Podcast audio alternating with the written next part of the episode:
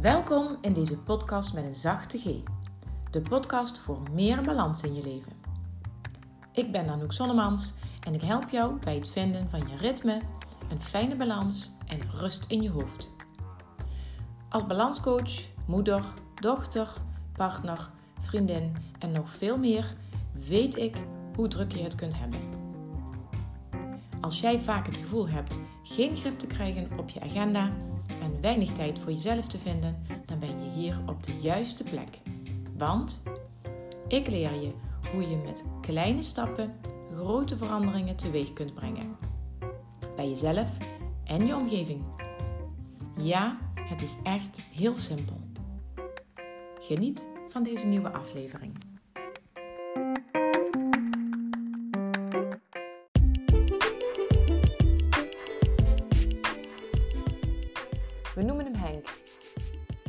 Is wat we afspraken tijdens de eerste sessie vandaag van het korte balanstraject.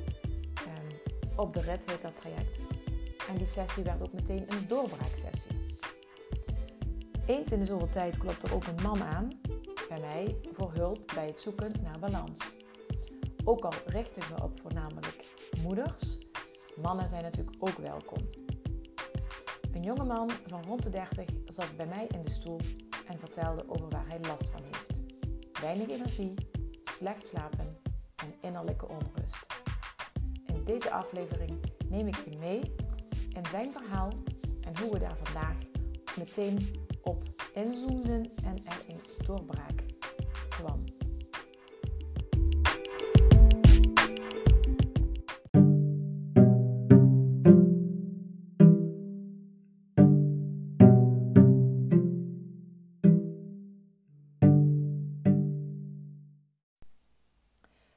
Welkom bij aflevering 102 van de podcast In Balans.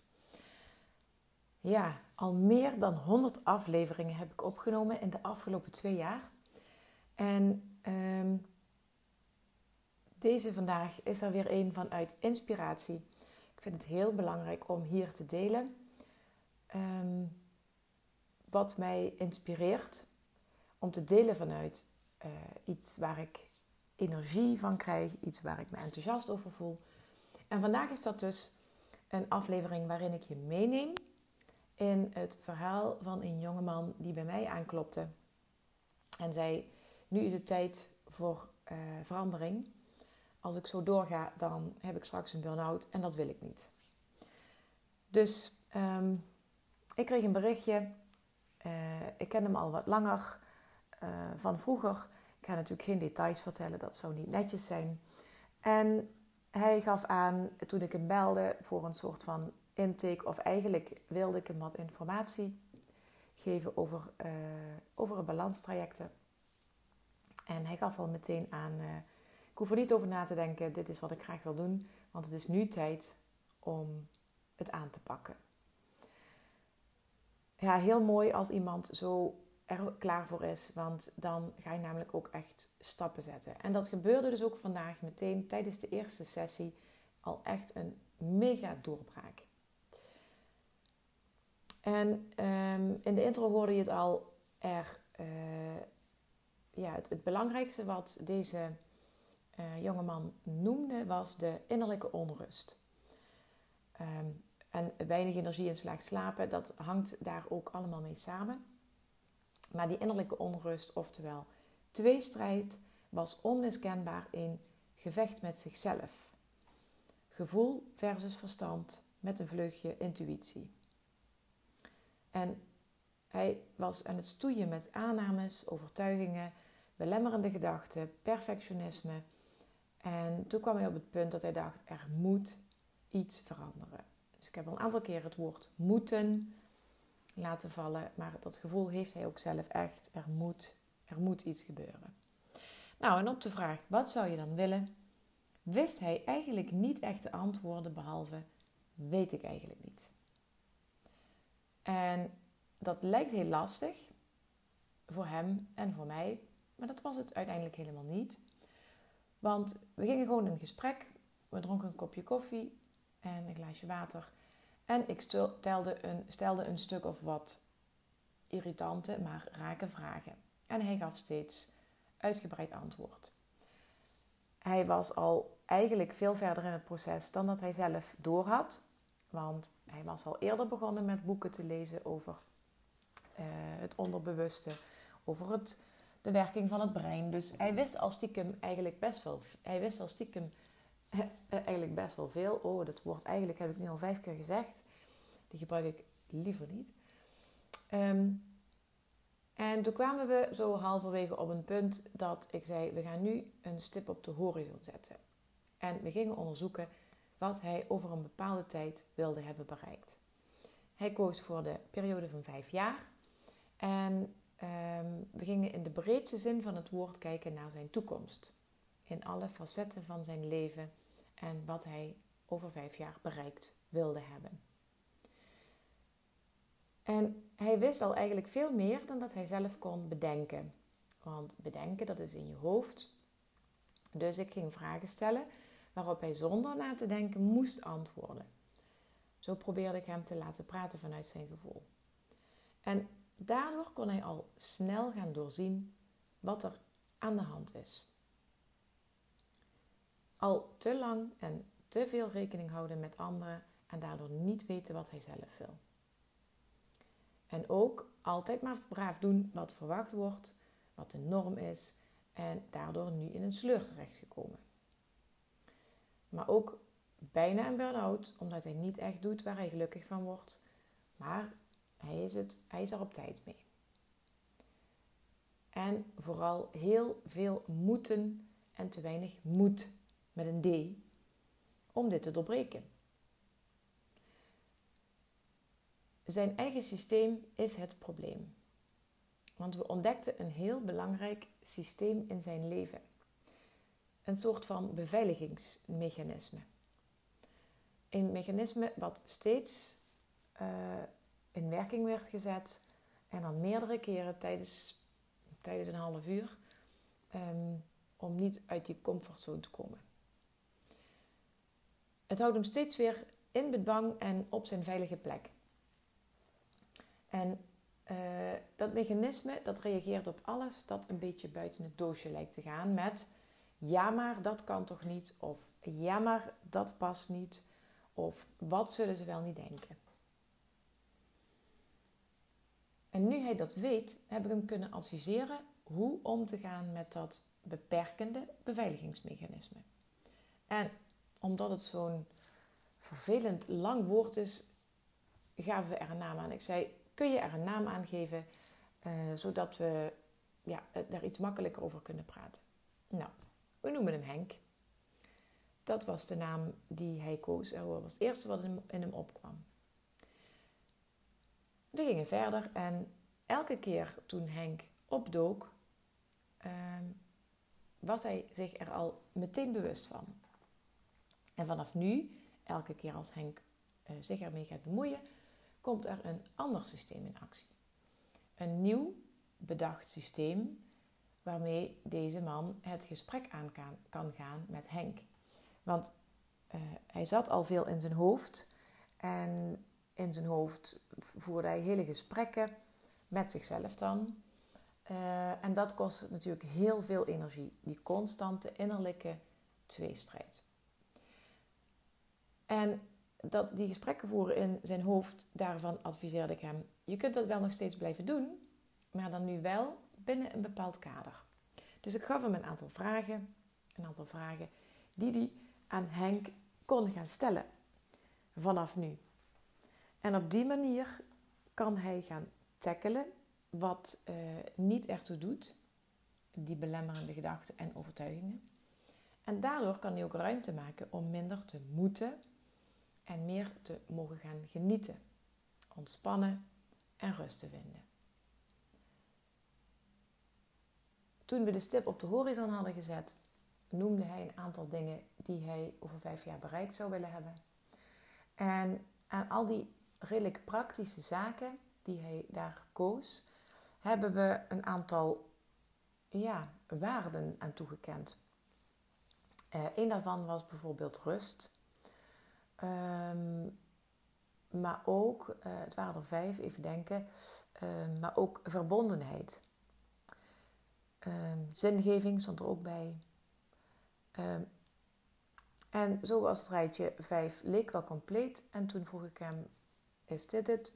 Is dit voldoende voor nu? Of moet er eigenlijk nog, ja, ontbreekt er nog iets? En toen zei hij, eigenlijk mis ik er nog één. En toen kwamen we op het woord moed. Moed met een D.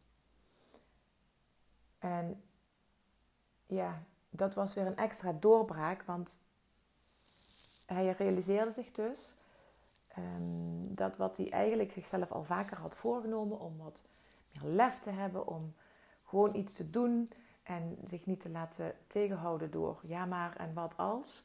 Dat had hij zich al een tijdje geleden voorgenomen, eh, volgens mij op 1 januari. Maar het was eigenlijk voor zijn gevoel nog steeds niet gelukt. Maar we waren nu dus erachter waardoor dat, dat kwam. En dat komt dus door Henk.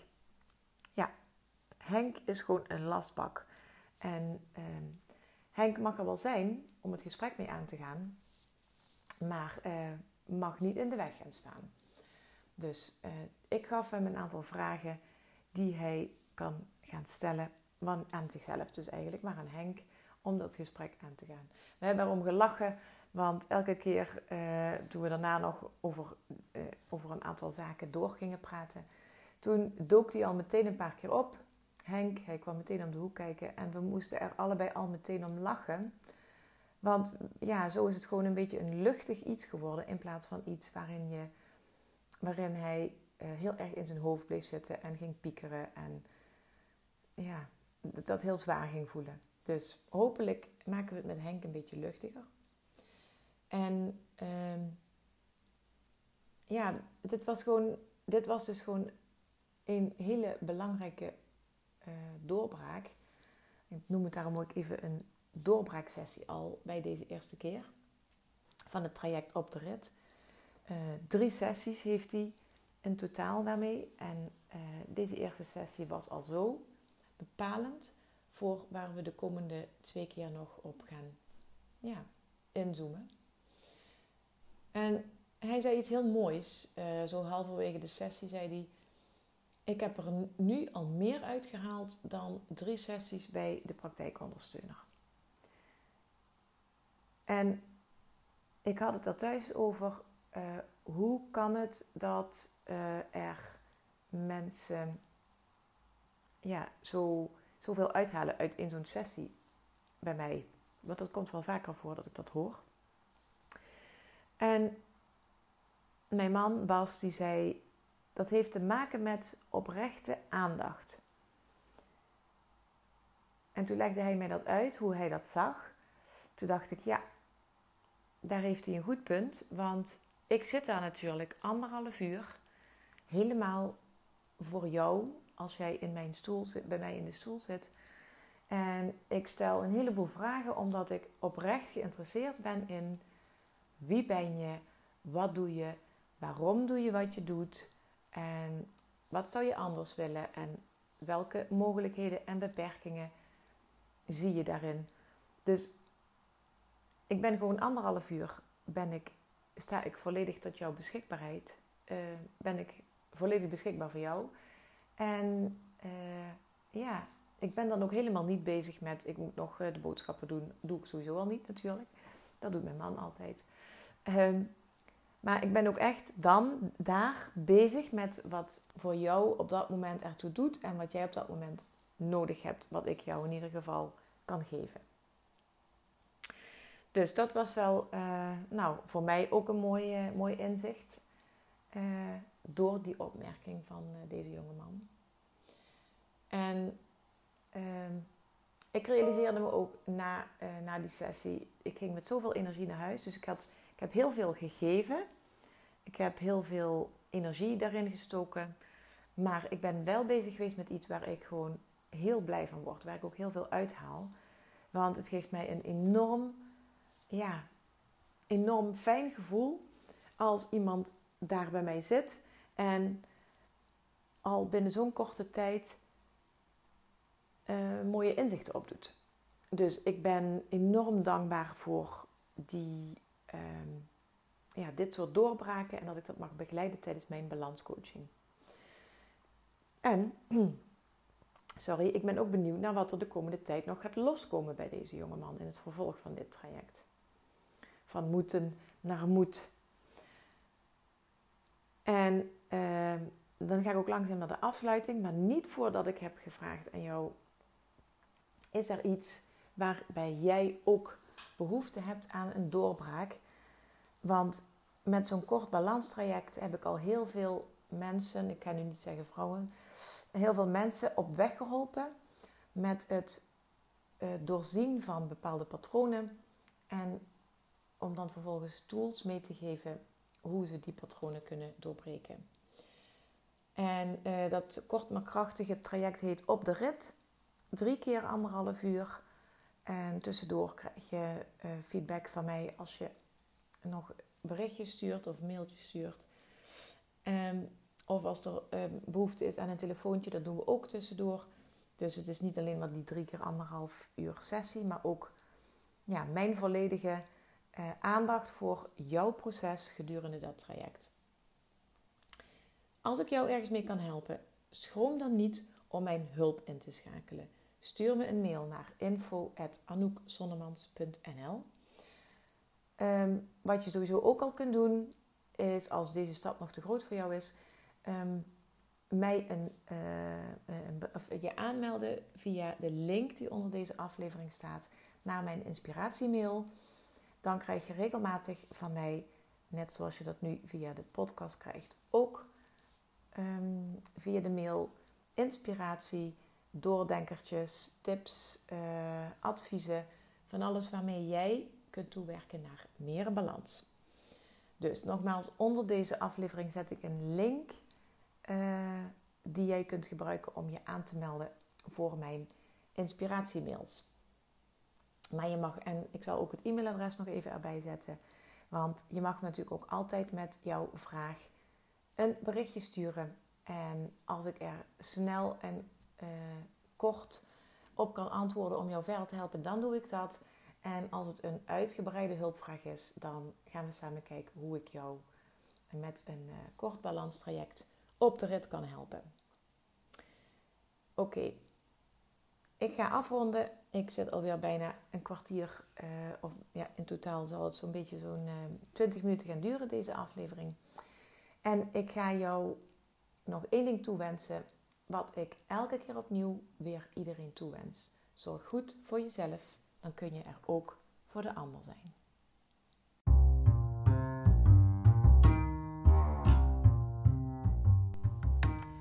Bedankt voor het luisteren. Wat raakte jou in deze aflevering? Laat het me weten. Laat me weten hoe ik jou met deze aflevering heb kunnen helpen jou gaat helpen. Maar deel het ook in je eigen netwerk, via WhatsApp of misschien wel via je socials en tag mij dan, zodat nog meer mensen geraakt en geholpen kunnen worden. Wil jij mij ook helpen? Geef dan meteen een review op Spotify of in de app waar jij je podcast luistert. Dank je wel alvast. Als je er zeker van wil zijn dat je geen enkele nieuwe aflevering mist, abonneer je dan in je podcast app. En in Spotify kun je dat doen door op volgen te klikken. Als je meteen aan de slag wil met meer tijd voor jezelf, download dan mijn gratis e-book Meer tijd voor jezelf. Dat te vinden is op mijn website www.anoukzonnemans.nl